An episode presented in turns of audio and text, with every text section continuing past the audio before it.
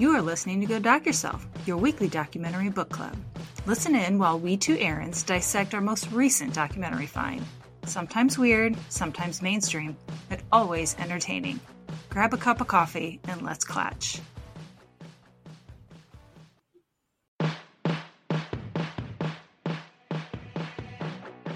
Hi, and welcome to Go Doc Yourself. I'm Erin McCart. And I'm Erin McCourt. Welcome back this week as we talk about something a little more pleasant than last week, which was very difficult to listen to, I'm sure. Yeah. This week we're going to discuss This is GWAR. it's probably not how I should say it, but it's a Shudder pick, Mhm. and it was done in 2021. It's an hour and 52 minutes long, directed by Scott Barber. I loved it. It was so fun. My kid watched it with me, most of it. Um, and Mhm. he was like, "Can we go to a GWAR show?" And I'm like, "I don't. I literally don't know because he's 15." And uh, we had talked about it. it comes to the Vogue, which is a uh, it's yeah, it's a bar. yeah. They'll be here in September this year. Okay, s- that's awesome. Yeah, but it is at the Vogue, so no, he can't go. Okay. Well, I mean, something to look forward to when he's of age. right? Fuck tattoos. We're going to GWAR. but I like I guess it really caught me off guard because I consider myself a person who knows some shit about music, hmm but I didn't even know about them until we kind of stumbled across it one day at work and you were making fun of me because I'm like, what's GWAR? so dumb. they will forever be known as GWAR to me now. I know, That's it. like, that's where yeah. they are. So I really learned quite a bit and I love them. How fun. Mhm. I just know I'm not going to stand in the front. hmm I don't stand in the front of any show more so because you just get squished to death. Literally, Mm-hmm. in some cases, I'm sure. I'll be in the back comfortably on the sidelines because at- the Vogue they have tables in the side, so you can They just sit and enjoy. And guess what? You still get bargoed, so it's fine. It's fine. I like to think that I it's not that I'm cool, I'm just old and you know, I don't want to be in the front of any I don't love anything that much that I need to be right in front. yeah. Just like I want some elbow room, thanks a lot. hmm I just don't want that many people that close to me. Period. Doesn't matter where I am. Mm-mm. Yeah, I've never rocked out that hard. so it opens with one of their roadies hooking up some blood tanks, and he's going on and on about like, well, in the olden times we used to have to hook them up to a toilet or whatever. It's like they needed a but available water line, and kind of was like, now there's no maggots in the lines and stuff. Like we've come a long way, baby. It's so funny, and I'm like, that's just where it starts. That's where it starts. Yeah. What are we Yeah. getting into? What the hell? Yeah. Yeah, it's pretty Yeah. magnificent. And they have a ton of people in this documentary. They have Alex Winter, who, as we know, is from Bill and Ted and Lost Boys and a lot of other things. Mm-hmm. And he described GWAR as a big, bloody, violent, sexual, theatrical rock show. Yeah, that does it. That sums it up pretty well. I mean, from the footage that you see, which there's copious footage, Mhm. and that makes the documentary for me because it's live show action and it is magnificent. like shit, you wouldn't even believe. I mean, Right. that's the best part, right? Yeah. Right. Weird Al, who cracks me up that he's in this, but he's like Weird Al's beloved by everybody, right? Right. He's delightful. Yeah, he describes GWAR as basically they're the barbarian interplanetary warriors who Mhm. play heavy metal music and shoot various bodily fluids all over the audience. Yep. Succinct. Yes. So they've been around for like ever. Mhm.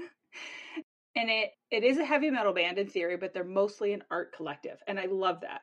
That really these are all just artists.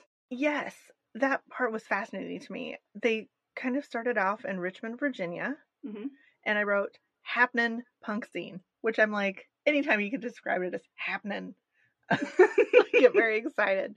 Right, right. At a joint called the Dairy, and it at one point had been a dairy, and then it was just sort of a free for all who for whoever really wanted to go in there. It seemed that rent may have been a suggestion for some Right. of that, but it was sort of an unused space that was available to people at the art college and whatnot that wanted to get freaky and some shit. I don't know. Right. And I'm guessing VCU had a pretty good art department because there are a lot of kids going to school for art there. That seems Mhm. like okay, I'm going to put it out there and you guys can tear me apart. art seems like a weird thing to go to school for because I feel like either you're good at art or you're not good at art. So I'm not sure really what you learn in school for art. Agreed. And even here, you can kind of see that because these are extremely talented people who got foo fooed off because they wanted to draw comic books or they wanted to do performance art or Mm-hmm. whatever it was that was not the the thing of the day right what was selling Mhm. now what was popular at the time right and that's really what art's all about sometimes it's impressionism and sometimes it's andy warhol's campbell cans and so i guess i'm like isn't the spirit of art that you don't it's like porn you know it when you see it you know what I mean? Just like Right? Yes. It's a form of art. I mean isn't art just supposed to make you feel something good or bad I would think for the artists, it's a way of expressing themselves one way or the other. It's a way of getting emotion out. It's a way of telling people what you want, right? And then Mhm. people can take it however they want. I, people like Jackson Pollock, and I think I am the least artistic person in the world, and I could fucking do that. I can splatter some paint, right? right But it's probably more complicated than that. Well, I mean, but it's weird shit like you can shit in a can, and that's art. I mean, it's you know what I mean. It's just I don't know. I I could not tell you what the definition of good art is. Oh, I don't think there is one. I like in Mona Lisa Smiles, she makes a comment. I think it was Kirsten Dunst's character who said, Art is only Mhm. art when someone says it's art. And Julia Roberts said, It's art. yep, there you go. Someone said it was art. Yes. That's it. That's all it takes. Yeah. Now, please also notice that this is two scientists talking about art. We appreciate it as much as we can because neither one of us are probably fucking creative. Yeah. I'm like, look, can you define it? Is there a suitability range that I can quantify as art? Like, I don't. Yes.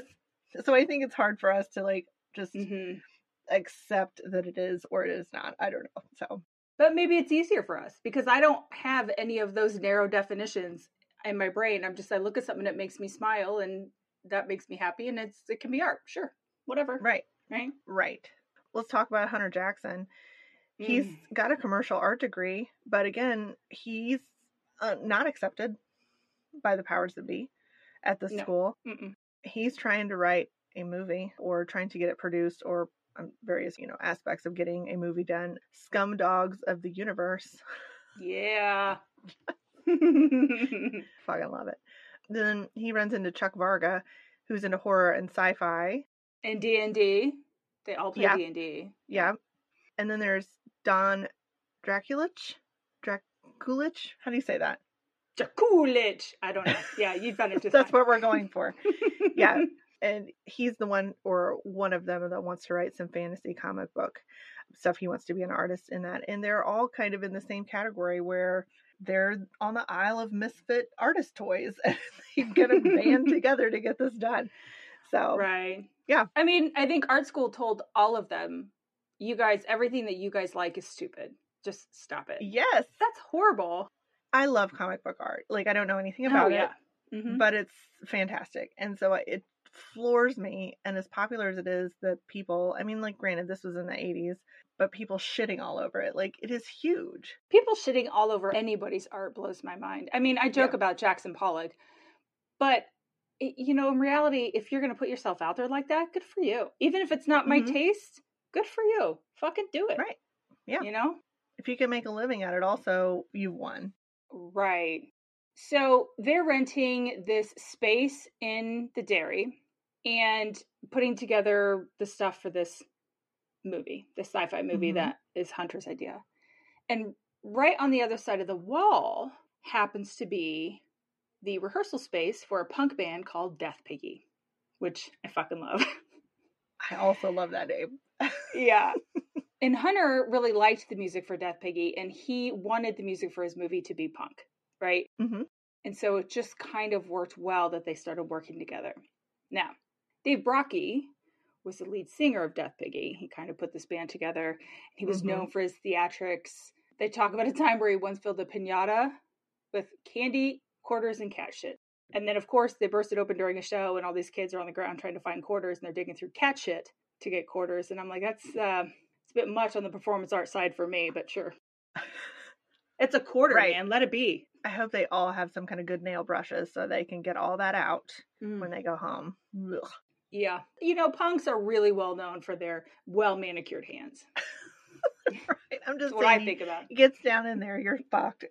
It's gonna be difficult to get that out. Ugh. Okay. It's interesting because people describe Dave Brockie like one, he had so much energy. He was always, always on all the time. Mm-hmm. But also, with a few exceptions, almost everyone describes feeling really happy around him. Like he makes everyone feel good. Right. Mm-hmm. Hunter, at times, I think, would disagree with that statement, but we'll get to that later. So one day, Dave comes over to the other side, if you will, and tells Hunter and them, I have a great idea. Why don't we take these costumes that you're using for your sci fi show? Movie, sorry, your sci fi Mhm. movie. And why don't we put them on and open up for ourselves as like a different band? Yeah. And they did it, and it was, they called it Gwarg. Like, I don't know why I came up with that name, but I love it so much. Right. So this is 1985, and that is the origin of GWAR, although originally it had a GH on the end, but sure. Mm-hmm. They didn't really practice. They just kind of went out there in these costumes. And I mean, that's the definition of punk. They just started jamming out and it sucked. right? I mean, that's what we've learned, right? So far from the other punk docs that we've done is like nobody really gives a shit if it's any good at all. They just want to just see a show. Yep. And it's funny because Hunter, who was also in there, like they take them up on stage and that, and he's like, he kind of justified it by like, oh, this will totally be a scene in my movie. This is totally be a scene in my movie. Mm-hmm. That's how he could justify it. But they kind of never became a movie. Well, I mean, I think they found acceptance. I think they had a little bit of, uh, I, don't know, they got a little ground, a little traction. mm-hmm. So this is a lot of different people, a lot of different artists contributing to this vibe. So mm-hmm. it sounds to me like there were absolutely no bad ideas that ever were proposed. like it's the anti, you know, brainstorming session where Yeah. you're like, I, I think I've got something, and then people are like, this is so stupid. I think they were like, absolutely, we're gonna put that in. Mhm. Just come up with a mock up or whatever you do, Right. and they made it happen all the way till they got uh invitation to come to the Schaefer Court, which is a big. It's a place where actual bands play. So they had a. It was a bit of a uh, debut. debut, the butt. as the yeah a debut absolutely so the way they describe it is there's dinosaurs there's a dinosaur fighting a cockroach hmm As they do. yeah terrorists take over the stage there's an airplane engine that like zooms down and crushes someone or some shit like that hmm and also there may or may not have been some music I think in between, if not, maybe the audience sang some songs. You know. right kumbaya something like that Mm-hmm. Yeah. It's a big show. hmm Hunter talks about a lot of the early stuff that they did was financed by him Mhm. as a prison guard. Now, were you a little surprised that Hunter was a prison guard, or was it just me that I was like had to rewind and listen again? And i mean maybe they were really looking for people i don't know i was just like oh okay it just Sure. seems like an odd job for someone who's punk. But he, you know, he talked about he was financing a lot of that. He gets an offer to move to Detroit. I don't better prison. I don't know. He doesn't describe why he moved to Detroit. what the draw was for Detroit. Feels like there would be few things, but what do I know? Well, he makes a comment. He said, "I was just a kid from the sticks who always wanted to live in the big city, so I couldn't turn it down." I'm like, Ugh. even if you want to live in the big city, Detroit does not seem like the one you want to go to. So yeah, so Hunter moves to Detroit for some unknown reason. Because trust me, in the '80s, even now, but in the '80s, Detroit was not. Do you think it was to work with White Boy Rick? I hope so, I do too. but he was gone for like a year, and Mhm. everyone was like, as soon as we decide decide to get serious, everyone's like quitting. So the only ones that are still left now are like Don and Dave, Mm-hmm. who wanted to continue the group. And so they get new peeps. They do. Now, you described this band as the menudo of heavy metal, and I really like that. I think that was the most appropriate description I've heard. Sweet. I'm glad I came up with, you know, something that made you very happy. hmm The names of all of this, I love it so much. Okay. They have new characters, they're getting new people. They Mhm. now have latex rubber, which is a big to do. I think it was Mhm. funny because they were like, one of the biggest breakthroughs was latex rubber, and it was used to make the Chernobyl cockroach. And I'm like, is that ironic? Because they use latex to tamp down the radioactive. Yeah. Liquid plastic. Yeah. a hu- Mhm. 100%. percent Uh-huh. It's all tied back together. There were several instances where I was like, oh my God. Yeah. I know. so funny. Let's see. We have we talked to Kim Dylla. She was Vulvatron. Okay. And you don't really talk to her that much. She's a very kind of small piece. I don't remember ever seeing her on stage, but I've only seen him Mhm. a handful of times. Mike Bishop was Beefcake the Mighty. There you go. hmm He played bass. They don't really see it at first, but Dave Brockie is Oderus Urungus. hmm So looks like Mike Derks is Balsac Jaws of Death, Mm-hmm. which might be my favorite one. He plays lead guitar. Yep. Brad Roberts is Jizmak Da Gusha. He's the drummer. You'd have to be some tripped out fucking artist to come up with this shit. I love it. No, they're like 12 year old boys, right? I love it. yeah. Listen, if you see any of these people now, with the exception of Hunter, they all look like they could work in a cube next to you, right? They're just the most Yeah. normal looking people. Yeah. A lot of dad up. vibe going on there. A lot of dad vibe. Brad was like, I meant to use GWAR as like a stepping stone in my career, and here I am, 30, 40 years later, still in GWAR. It's awesome. I'm like, how do you go back to a nine to five after that? Like, there's no way. No. Danielle Stamp, she was Slymenstra Hymen. And I love that she took the fact that most people are afraid of menstruation like it's taboo, even though 50% Yes. of the world deals with this every month. Mhm. So she became a sex symbol with a bloody crotch. Yeah. Yeah, she did. Hunter Jackson did come back as Techno Destructo, essentially there to get control of GWAR or destroy GWAR, so it was somewhat autobiographical. Life imitates art. we meet Bob Gorman, who is an art slave, Matt McGuire, who's also an art slave. He was Hunter's assistant for a while, but Hunter doesn't seem to do well with people who might be as good as him. He wants everyone to be kind of less than him, in my opinion. Yeah, there's a lot of pissing contest energy coming out of this after a while. I I think once you figured out that this wasn't going to go away, that people enjoyed this and it was you were kind of getting some fame off of it, then Mm-hmm. that's really when some of that started to come up. Like when there weren't any stakes, when there wasn't any money, like they didn't give a shit and it was fine. Yeah, neat how that works, right? Mhm.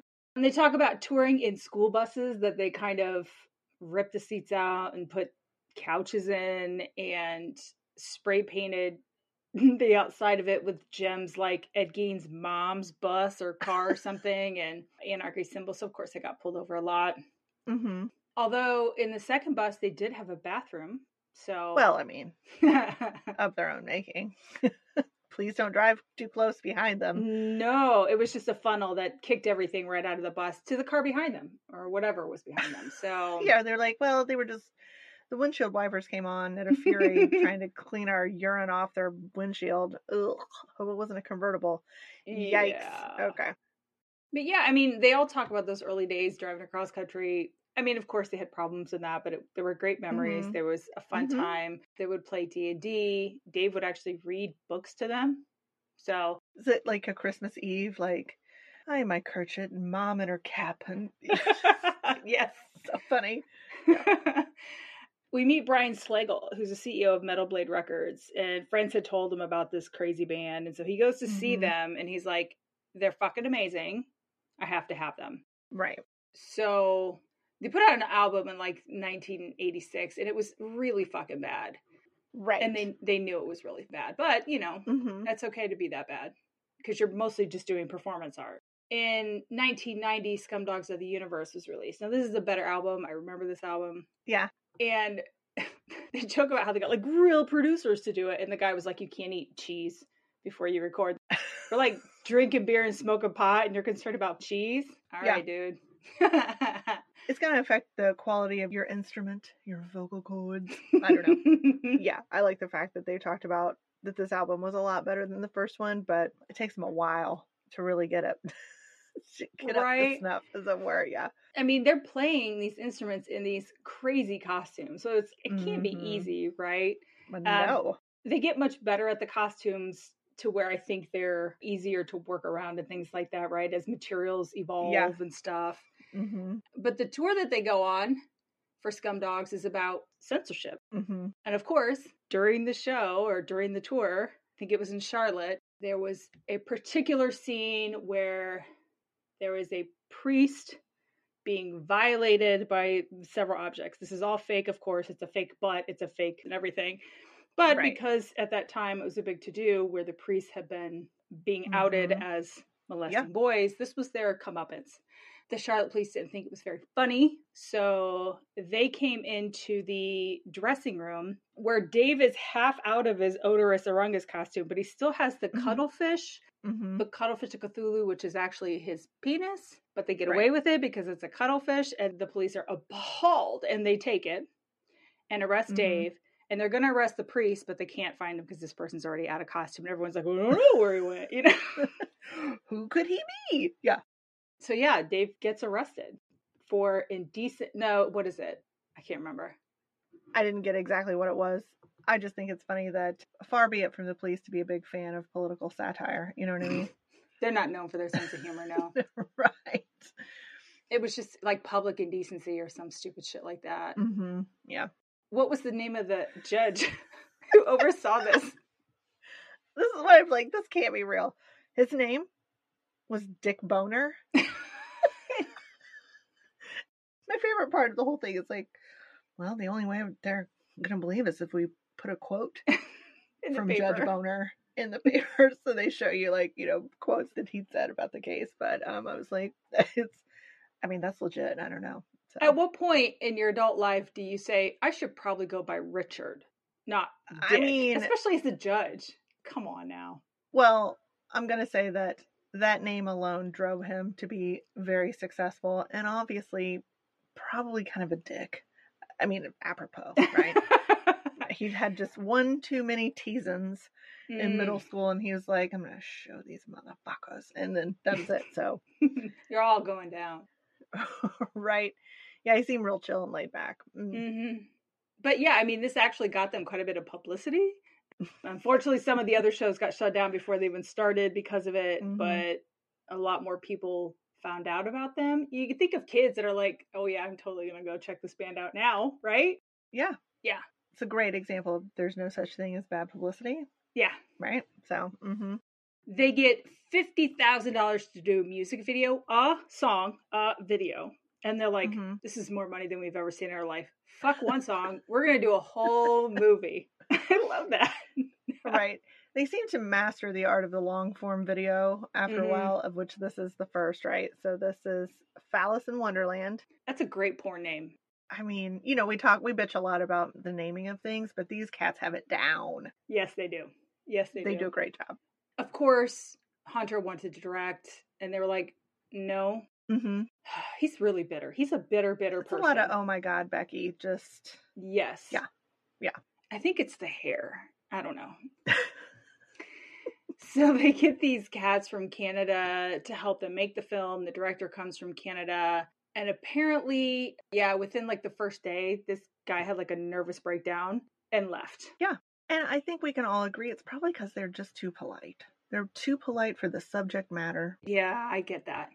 I can Yeah. see that.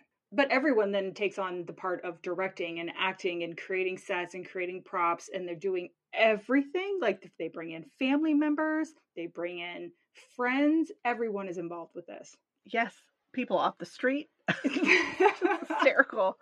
Yeah. Also, people are still trying to work real jobs to make money, actual money, and survive. So it's uh, Mhm. probably fairly stressful. Indeed. But in the end, it got nominated for a Grammy. Have you seen this? Have you taken it in with your own eyeballs? Not the whole thing, no. Okay. I mean, looks niche to me from the stuff that they shared. I've not seen the whole thing. hmm But yeah, the Grammy thing. How hilarious is that? Right. I like how they're like, yeah, someone got fired over that. We're sure of it. Yeah. like someone threw it in as a joke, and they're like, yeah, totally, totally. And they just Yeah. took it. That is gets through like people are like, war, psh, okay, like they don't know what they've signed up for. Mm-hmm. So they're told not to come in costume, which I think nice try. Polite society. Right. Like good work. Come on. so of course they do show up in costume because who would they be? if they didn't. Yes. But they kind of got in trouble for talking to and or looking at Chaka Khan and Lita Ford. they stole the drink on I'm Lita Ford, yeah. Yes. Yeah. but they were being obnoxious and stuff, so I think they eventually got asked to Mm. leave. Yeah, I just can't imagine. yeah, That would have been the Grammys to go to. right?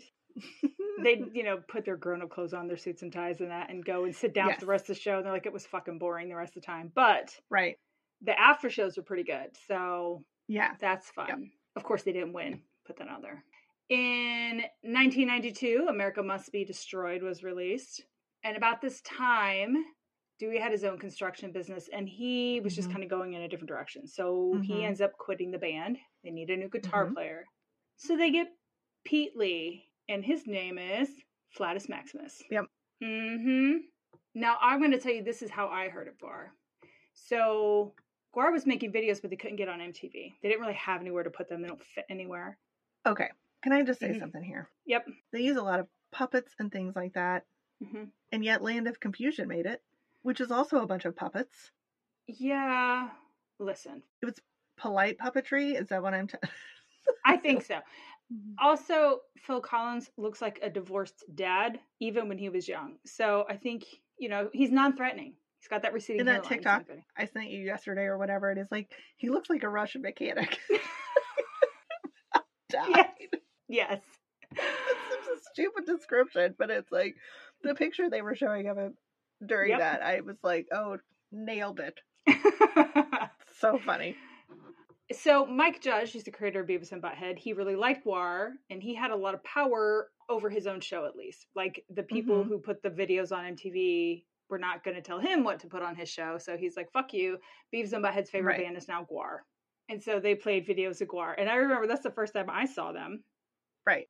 And so then everyone wants to go see them because, they're Beavis and Butthead fans. Why that was a show that was popular, I will never understand. It was so weird. And now they're bringing more weird shit in, which that part I do understand. But why it was. I saw a guy at Kroger two days ago in a Beavis and Butthead shirt. you know what? When I was younger, I laughed. Not all the time, Yeah, but I laughed a lot because it was so Yeah. stupid. So stupid. The ones that I never understood were like Aeon Flux or Dog Boy Man Oh. or whatever it was. You raise an excellent point. Uh, liquid television ones were really weird. I'm Flux. Jeez, I've not thought about that in yeah. So they start making more and more appearances. They get bigger tours. I like how they are part of the Beavis and Butthead Sega Genesis game. Like the whole point is for Beavis and Butthead to get to a GWAR concert. Yes, yes, That's awesome. loved it. They did Jerry Springer. They did Joan Rivers. God, I love her. She handled that so well. I like at one point she's like, "You've already done that on Sally Jessy. It's fine." It's just so ridiculous to see them in these costumes. Like on stage is one thing, right? But like Mhm. walking around with shoulder pads and like big horns and stuff growing out of them on a set for Joan Rivers is so surreal.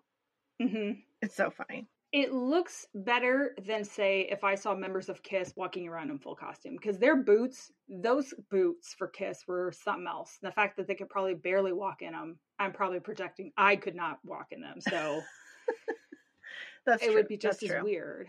You're absolutely right. But it delighted me to no end to know that they had gone on those talk shows. I had no idea.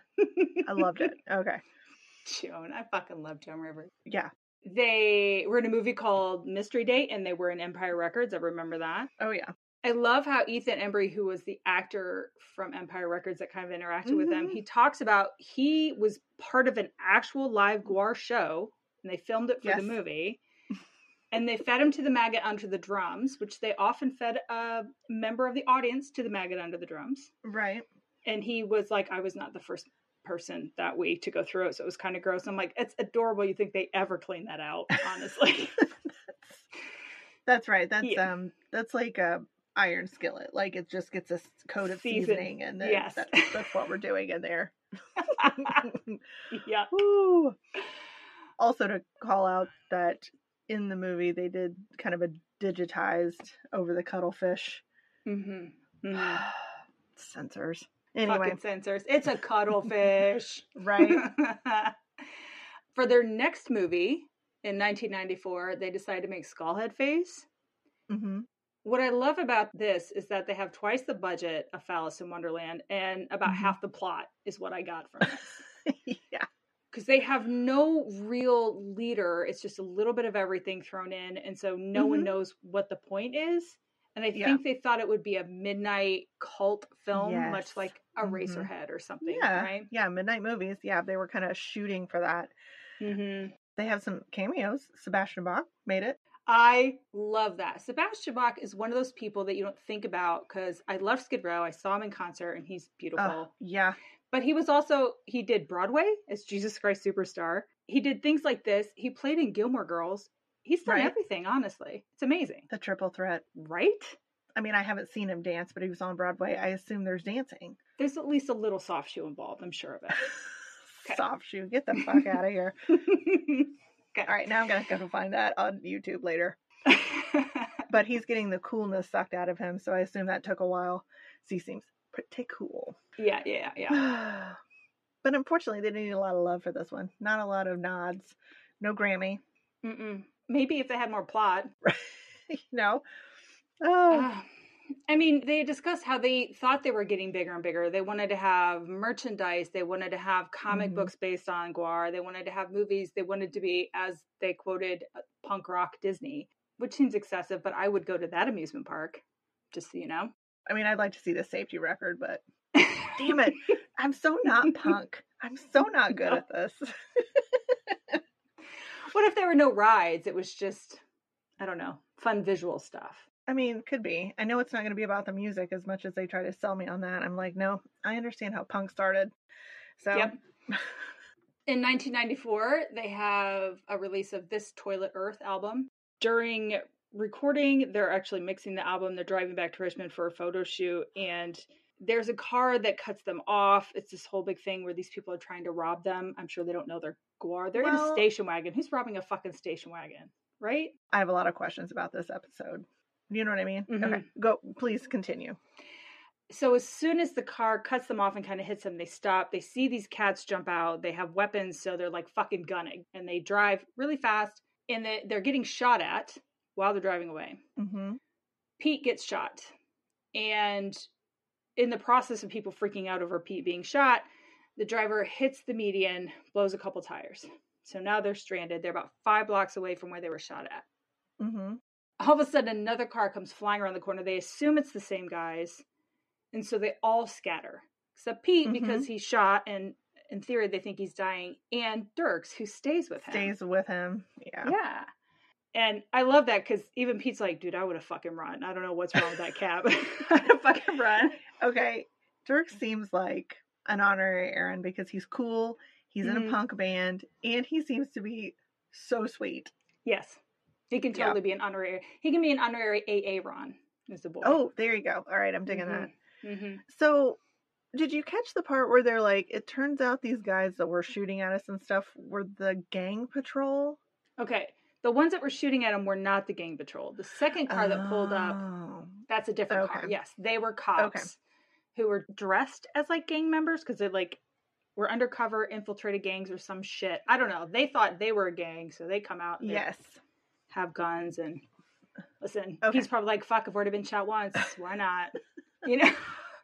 Right. Well, so the problem is Pete ends up with a colostomy bag. I mean, he's pretty Messed up. majorly injured. I mean, he has to take some of his guts out and stuff, and Mhm. and then you're you're a rock musician. You're on the road on tour, and could you imagine trying to maintain a healthy lifestyle? I mean, they're young at this point. Nobody takes Mhm. care of themselves when they're young. Mm-mm. So he's trying to like play on stage with a colostomy bag, just like Pete. Not just trying, he successfully is up there playing Oh, in yeah. costume with this Yeah. colostomy bag, and I'm like, Jesus Christ, dude, that is now that's fucking punk. I mean, Right. Honestly, point. Right. So yeah, the show must go on, right? They have to Mhm. have that photo shoot, so it gets done more or less. Not all the right people are there to do it, but Well, I think what's interesting about this is is Pete continues on. As soon as he's out of the hospital, he continues on because Mhm. they weren't touring prior to him being out. I'm pretty, I don't Mhm. think because they're still mixing the album. However, Derks isn't okay. He has like PTSD from it, yeah, and yeah. he has to step away for a bit. Yeah, because he's a deep feeler. Yeah, Honorary Yeah. AA Ron. Yeah, he's the feels, and I he's love him. So feels. So yeah, he does a photo shoot and then he leaves. So no more no more Derks. Right. So Pete knows someone who can be the new bass player. He's Casey Orr, who is from Rigor Mortis. So he's Mhm. got like legit metal chops. hmm He becomes Beefcake the Mighty number two, four, six, eight, and ten. Now, is that because he's he comes in and he's the second one, and then someone else comes back, and then he's like, okay, I'll come back, and it, he just switches on and off because every time, and sometimes you need a break. Is that how that works? I mean, I think they have a bit of a rotation with some of these things, right? Yeah. Didn't they say at the end that in GWAR, over time, there must have been like a hundred people? And I'm like, yeah, oh my God. but that's including artists too, right? The Oh, people backstage and everything. It's just this Yeah. huge, like we said, collective. But yeah, yeah. Right around this time, Metal Blade is being picked up by Warner Brothers. hmm And the first album they're going to release under the new Warner Brothers label is a GWAR album. Unfortunately, Mhm. contains a song called BDF, which stands for Baby Dick Fuck. And jeez, Dave Brockie, I swear to God. So Warner Brothers was like, um, no, we'll not be doing Maybe that. Maybe not so much of that. If you remove that song, then we'll put the album out. We'll push you to the next level, right? You'll be amazing hmm and Dave, you know, they huddle and he stands up and gives an essentially what is it, a Mark Antony level fucking speech here. and uh we will never be, you know, told what to do with our art. We're not going to sell out to you. Yeah, basically. So yeah, no, they they don't back down. They will not take the song out. And so Metal Blade back in GWAR loses their deal with Warner Brothers. hmm That's a big deal. One, that gives me so much respect for Metal Blade, but also I'm like, dude, that sucks that you lost out because of that. Again, we come back to this. If you started off in the punk scene with a punk attitude, you're not selling out. You know what I mean? Well, even Dirk said we never really got a chance to sell out because they weren't Right. offering us a whole lot, and if they did, we probably would have sold out. Right, right. In 1995, Ragnarok, Ragnarok, Mhm. sorry, came out. It's an album, and this is about the time that Hunter decides to take off again. So he and Dave have had problems for a while. I think they're struggling for leadership. They don't understand the concept of the co Co-leader, the yeah. co-ruler, if you will, um, the co-leader situation. So I think that they cause a lot of tension for everybody, and so it kind of boils over, right? Mm-hmm. It does. I was thinking, like, wouldn't this make the greatest moment in Behind the Music, where you're like, creative struggles behind the scenes cause the band to break up. You know what I mean? This is this is exactly what it sounds like every time I watch one of those. I mean, not now, Yeah. like ten years ago. hmm Yeah, but I don't think that VH1 would ever mention even the name GWAR. So they were a little less edgy. Right? VH1 was the one who did Behind the Music, right? I think so. Okay. They come out with another album, Carnival of Chaos, in 1997, and they Mhm. talk about how this is the, the stage where they're getting kind of silly. Like they're not even making it punk or rock; they're just making Mhm. whatever they want and just doing kind of Mhm. stupid shit. Are you impressed by the level of it says it sounds like they're touring a ton and then they're also putting albums out every 10 minutes. That's a lot to me. And like uh, on top of like all of the stuff that's required to do the costumes and all that. I just was really you know, as even as we go through here and we're like, well, they put an album out in 94 and then they put an album out in 95. I mean, that's just a ton, a ton of work. Yep. So, It is. yeah. And yeah, they toured yearly. I think they still tour every year. hmm Anyway, it's a lot of work for very little return, I would feel like. Because I think Mhm. the cost of doing the shows like this is so Mhm. high that you're really not taking in much money, right? Well, there's a lot of overhead too because they talk about Right. not every band has to take a semi full of junk with them. Right, right. And so, you know, you have extra setup, you have extra teardown. I mean, there's just all kinds of extra complications that a lot of other acts probably don't have to deal with. Right. They get a new lead guitarist, Zach Blair. This is Mhm. because Pete finally is told, "Hey, dude, you're you need to take a break to get Mhm. healthy," which is Mhm. how they thought they said it. What Pete heard was, "Get the fuck out." It's hard to say. Yeah, Yeah. his health was not doing well, and he needed a break, and he knew it. He knew it too. hmm So they get Zach Blair in. He's the new Flatus Maximus, number four, if you will. and he's the new lead guitarist. He talks about a time when they went to Europe and he gets to the airport and he sees Dave Brockie dressed as the Terminator. Yes. And this cat stayed in character for like months as the yeah. Terminator. How annoyed would you be? Like funny at the beginning, Five minutes. Yep, that's it. That's what you get. right? And then the Daniel Day Lewis level of dedication to this is really quite impressive. For no reason. yeah. Right? I mean, it's not like he was getting in character for a movie. He has to Right. actually get in character for a show, which is separate from this character. And it's just, Mhm. yeah, I guess once in New Orleans, Zach said that he hears running behind him. He turns around, he sees Dave Brockie in a motorcycle jacket, motorcycle boots, sunglasses, and nothing else running down the streets masturbating.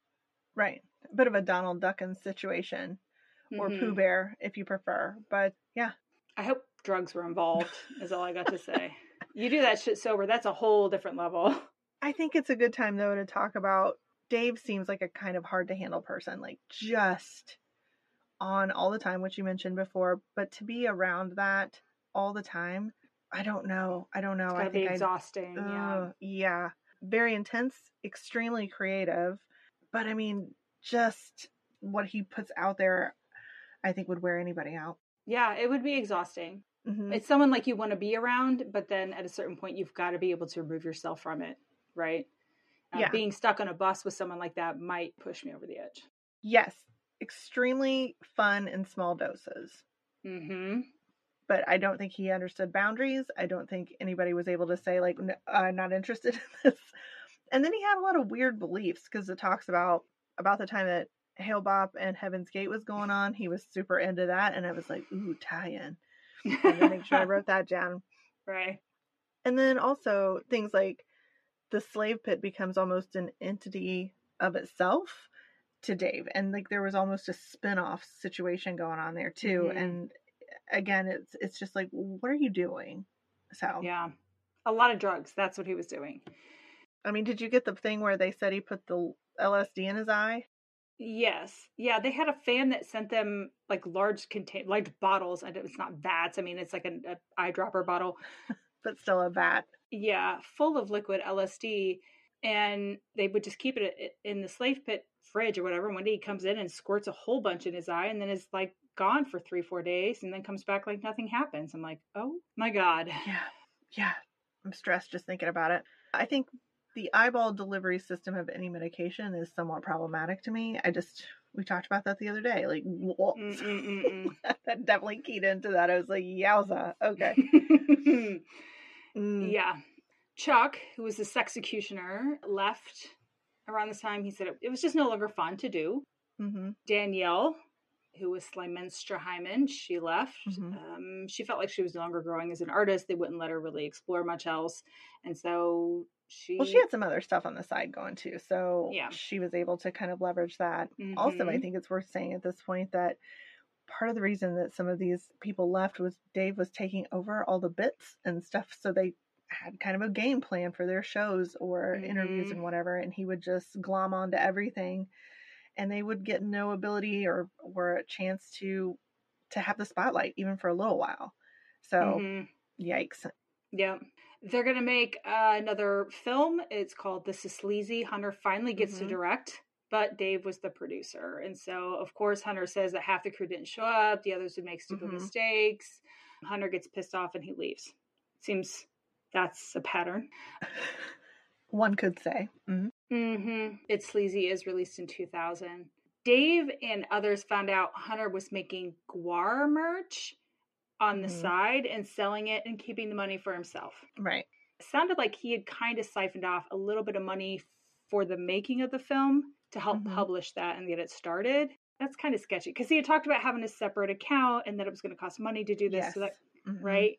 And so once the other members find out, they're like, "Well, that's kind of shitty that you're Mhm. selling this merch for the band without contributing any of the money to the band. And I see both sides. I see him saying, I fucking made all the merch. I should get the money. But Mhm. also, the merch is based off of the band that they're all part of that they didn't sanction. So, Yeah, they also mentioned that when they all went to get high, Hunter was out in the parking lot selling this stuff. So that's part of it. mhm. Then also, I, I mean, harken back to the beginning when we said when they were getting started, Hunter was financing everything with his money Mhm. as a prison guard. So I thought it was interesting that when it was convenient, nobody else was contributing any dollars. He was the one that was funding everything. Now, I think really what the issue here was is they didn't know about it. Right. Yeah, so I agree that the shadiness is probably not the best way to go, especially when it seems like money breaks up every decent band eventually. Mhm. I guess it's good that you and I don't make any money at this yet. right. so we don't have a plan put together on how to split anything. Right. Yeah, so I, I thought it was interesting that they didn't kind of, or he, at least he didn't say anything about it. But like at one point, he was the financier. Mhm. So I, I mean, you're right. You can see both sides. right. And he, it was Hunter that said that he was selling it while they were getting high. So that's a, Yeah. Oh, okay. that might not have been a completely accurate. Do you feel he wasn't a teetotaler? He doesn't Right. give off that vibe at the time. Also at the end of a show while he's out there selling it what are they doing they're probably packing up cleaning up there's probably a shit ton of work to do and that's when people are in the parking lot and that's probably when he was selling shit Mm-hmm. but you're right I, again if he made it he should be making Mhm. the profit off of it in my opinion plus Mhm. GWAR in theory was originally his idea so yes it grew from that but i don't know i don't know he he doesn't seem like someone who wants to share anything hundred percent. so he doesn't Yep. seem like a very good team player. And in the end, it's probably best that he wasn't in the band the whole time, right? I don't know. It's it is what it is. Well, it's hard to say. Yeah, it's it's very interesting. I just I think it's so it's just really telling that money seems to come between everybody eventually, and that Mhm. sucks. Yeah. Yeah. So yeah, he said that's when he got fired. Although it was Mm-hmm. essentially, I think he had already planned on leaving. Is the way he made it sound, and everyone else made it sound. But Do you think that men just can't deliver any kind of bad news to one another? Like, hey, we got together, Pete, and we were thinking maybe you need to take a break, and he immediately heard, well, you guys hate my face, and you want me to go away. Same thing with Hunter. like, you know, I don't know. I just Yeah. think it's really funny when they're like, it's, it's two very extremely different messages that happened at one Right. meeting. So right, I was thinking about somebody we used to work with who took the weirdest had the weirdest takeaways from meetings that we attended and I'm like I I didn't hear any of that at all. I was just like, "Oh no, that is not what was said." Not even close. So I feel like that's what's going on here. possibly, possibly they hear what they want to hear. Right. Yeah, and now I mean they're all getting older now, right? I like how they're like, listen, we're not going to get rich doing this. Mhm. Don was pretty much done with the band. He moved out of Richmond. Some moved to LA, some to Dallas, some to New York. It was essentially they were on a hiatus. Mhm. Dave, Derks, and Brad were the only ones left.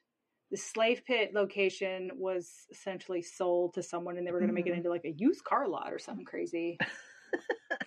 Casey and Zach were able to talk them into the next album going back to like metal. Let's do metal again. Mhm. Let's stop doing Mhm. stupid shit and put out a Mhm. good rock album. And they do. Violence Has Arrived is released in 2001 and it was pretty good.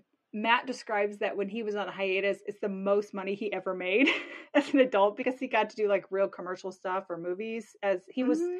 you know, remember he was the artist. He was the one who made a lot of these costumes and special effects and stuff. Mhm. So, but they went ahead, Bobby and Matt took over the creation of the props for once Chuck, Don, and Hunter were gone. It was up to those two to kind of take it over.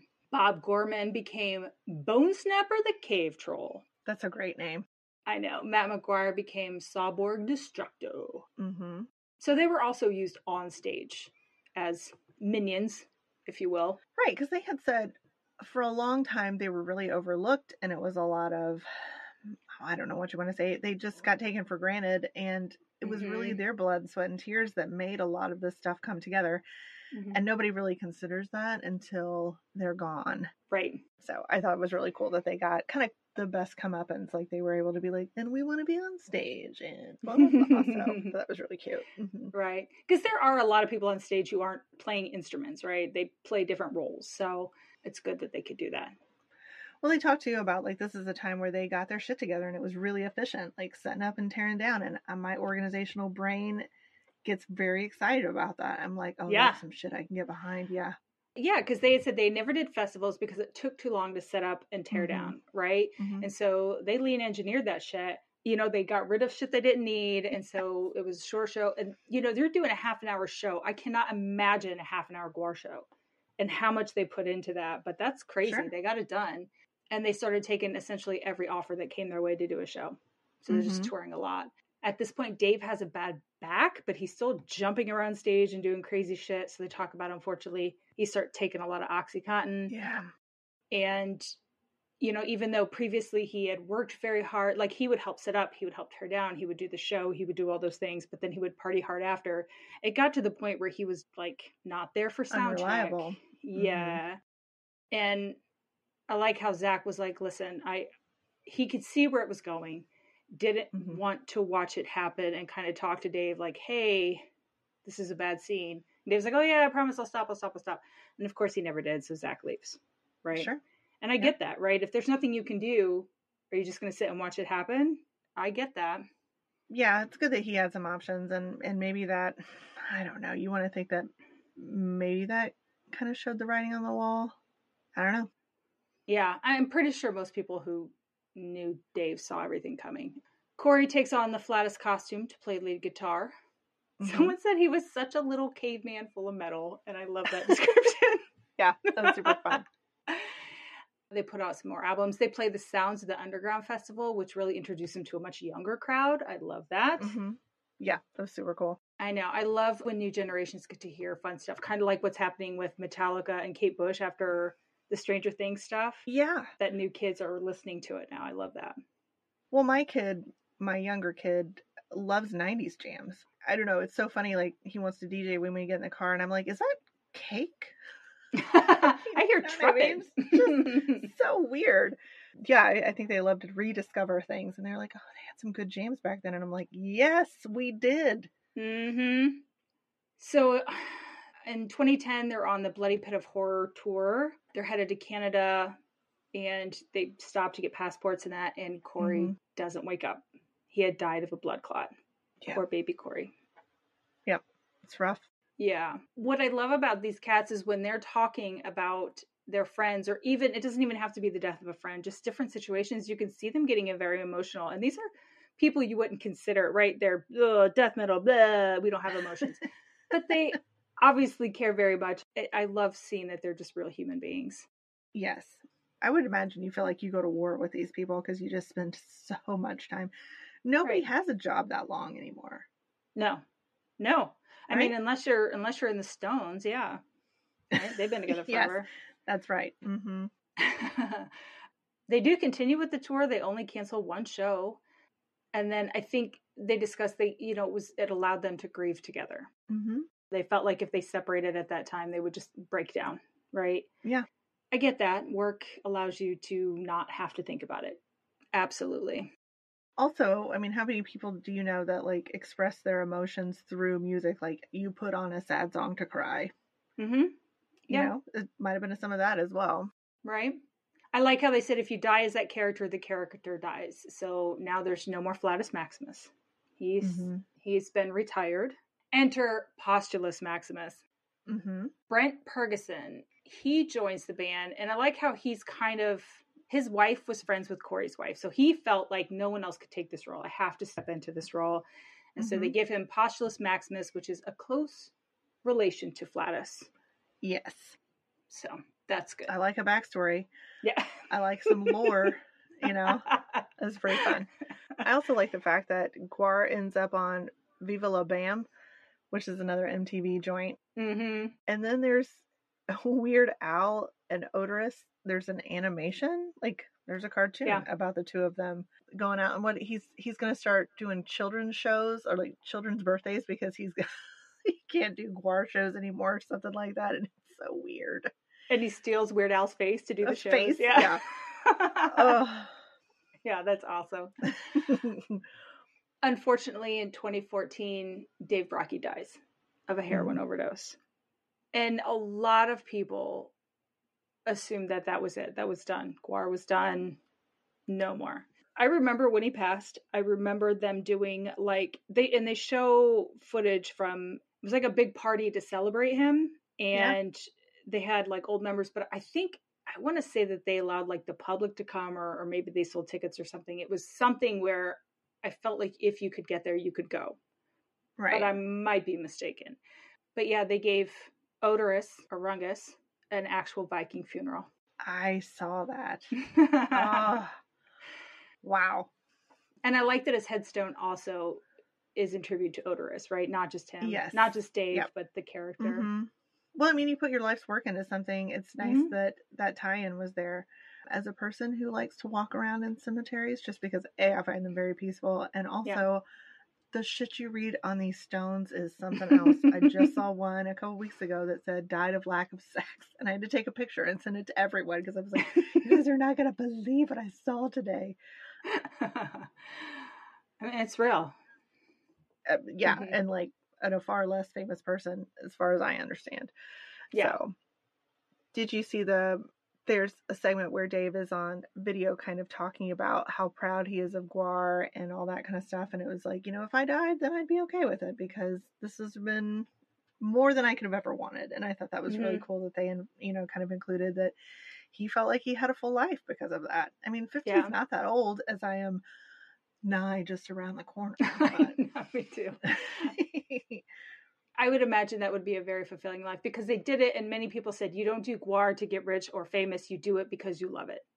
right. You have to love And I it, mean, or you how can't. many people foo fooed them off, especially saying, like, that's not real art nobody's ever going to like, you know, blah, blah, blah. And it's like, yes, it's not conventional.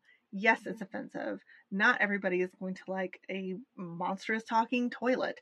Mm. But there are a few weirdos out there that are going to love it because it's different and it's unique and it's Mhm. satire and it's great. And every year you could go, and someone else made a comment like this, but every year you could see the enemies of that year get killed. Mhm. I watched them kill Saddam Hussein and George W. Bush, and I don't know how many other people, depending on which year you went to. Sure. Yeah, they killed all the, the bad people for the year, and it's somewhat cathartic to be like, yeah, even though in reality they're still fucking up everyone's life. But Yeah. you know, at the time, you're like, yeah, it's nice to see that. But isn't that what free speech is all about? Like you get to Mhm. say the stuff that maybe not everybody wants to hear. That's the freedom of choice. Just. Mm-hmm. yeah. Yeah. So I like how someone, anyone who's like, well, without Brockie, there's no GWAR. And Dirk said, yeah, ever since your grandma died, your family sucks. That's right. Well, I mean, That's think right. about think about all the great frontmen. You know what I mean? Forever, it's you know Van Halen got shit. I mean, Journey got shit. I mean, okay, maybe it's not. ACDC, yeah. I mean, forever, right? hmm I think it was really interesting that he was an amazing frontman, like among the best. I'm thinking, like, who else? Freddie Mercury. I mean, he was an amazing Mhm. frontman. But I- Mhm. you know, who who could top a Dave Brockie?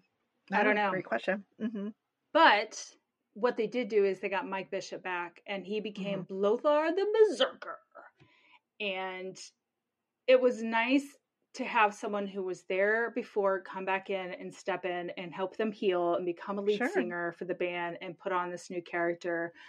And it, it- he sounds great. It, it looks like the show was still amazing. I have not seen them since I don't know late aughts, hmm but I'm sure it's still absolutely as amazing as it was before. Yeah, I would still go see it even without Oderus.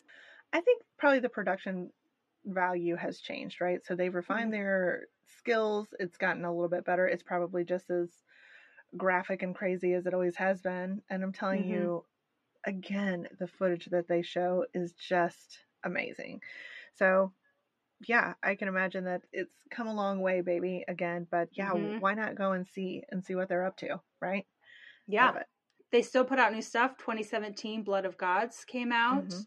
Also about that time Derks found out he had myelofibrosis. hmm That was during the Warped tour. hmm That's a pretty rare bone marrow cancer. I had to look that up. It's Right. pretty gnarly, but he beat it. He is currently in 100% remission, so he's touring with them again. Yeah. And that's awesome. hmm They bring Hunter back Yeah, they do. after several years of being away. So I thought that was kind of interesting. And uh, the last thing I noted was that they have the GWAR Bar. And I was they like, do. Yes. Fun would that be? It's in Richmond, Virginia, of course. So Right? Well, yeah, I'm like they have the GWAR bar. They have like a GWAR museum somewhere. Mhm. They have comic books now. Matt does the comic books for them. Mm-hmm. Do you think that pissed Hunter off because he was wanting to do the comic book for him and they got pissed off? I mean, it's hard to say, right? Like, I I hope with age comes some kind of perspective, and if there's room enough for everyone here, you don't have to rank it like that. But he seems like a cat that doesn't learn learn, that lesson too easily. Yeah. So I don't know. Yeah. yeah. Well, I think someday we need to go to the GWAR Bar. I am hundred percent in on that. I would love to see it. So the N-Bits, this executioner moved to New York where he builds props for Broadway and performs his own fantasy theater burlesque show with his wife. That's pretty fucking awesome. Yeah. Slymenstra Hymen toured the world as Miss Electra and then started a girly fresh show. She now builds props and sets for movies, TV, and big pop stars. Mm-hmm. Sleazy runs two YouTube channels, Sleazy P Martini and What Did You Do in GWAR Daddy? Mm-hmm. GWAR Woman moved to LA, focused on fine arts, and most notably created the world renowned Global Angel Wings Project. We didn't really talk Mhm. about her. Colette, she was early on. Mhm. She dated Dave Brockie, and when they broke up, Mhm. she essentially got booted. Right. Flatus Maximus II moved back to Dallas and was eventually diagnosed with PTSD. Still performs with his brother in Rock and Roll is Dead. Mm-hmm. Flatus Maximus the Fourth, I believe, got drafted into Rise Again. Techno Destructo became a wrestler in LA and shows his art in fine galleries. That's Hunter, in case you uh, forgot, because there were a lot of names involved here. What a great description. Then he's a wrestler and does fine arts. Yeah, I mean, I guess be careful you don't ruin your hands. Whatever. That's right. Yeah. To ruin the moneymaker. In 2020, Sawborg finally convinced Techno to perform at the band again, the first time in Mhm. over 20 years. And yeah, they're still touring. And like I said, they'll be in Indianapolis in September. Mm-hmm. So, Erin, if you want to go, the best part about going now, so when I started going, I was in my early 20s. Mm-hmm. So, you know, a couple years ago. And now when you go, it's funny because the crowd is so much older. So you Okay. watch them start to make, like last time I went, and again, it's been over a decade since I've been, and you would see these guys like, yeah, we're totally going to make a pit. And it's, it gets slow real fast. They're like, listen, we're winded. We can't keep this kind of energy up. Right. but yeah, it's pretty interesting to watch. I can't wait. Especially now we're like people are going back to touring, people are going back to hmm going to see people live. hmm I know I have yet to make my first one, but I have lots of plans for the rest of the year. So yeah. But I really enjoyed it. I didn't really know anything about them, unbelievably, and I can't believe I've missed it. But I understand why they have such a great following. They are amazing. So Yeah. yeah. Yep, I'm glad I got to see it. I mean, even though I've seen them several times over, I didn't really look into them much. Mm-hmm. So it was good to know how they came about and, you know, just kind of their their story, which I loved. Yeah. It was really cool. Mm. Do you want to talk about next week? Yes, what are we doing next week? Okay. So we're gonna do Street Gang, How We Got to Sesame Street. This is from HBO Max. We didn't know about this one. It was somebody at work that let us know that it was out there. Mhm. So 2021 release, about an hour and 47 minutes of what I have. Mhm. And uh yeah, since uh as we're taking a departure from the horrible, we'll we'll keep on with a little bit of lighter. Going from GWAR to Sesame Street, it's like paradigm shifting without a clutch kind of thing. Yeah. Still performance art, if you will, but uh still puppet Yes. related. yes. See, Yeah. they're all connected. It They're all really connected. we'll ask you guys to rate, review, and subscribe. You can find us on Twitter and Instagram at Go Doc Yourself. And uh, we've really enjoyed talking about this. I hope you've enjoyed it as well. Thanks for joining, everybody, and we'll talk to you next week. Okay, later. Bye.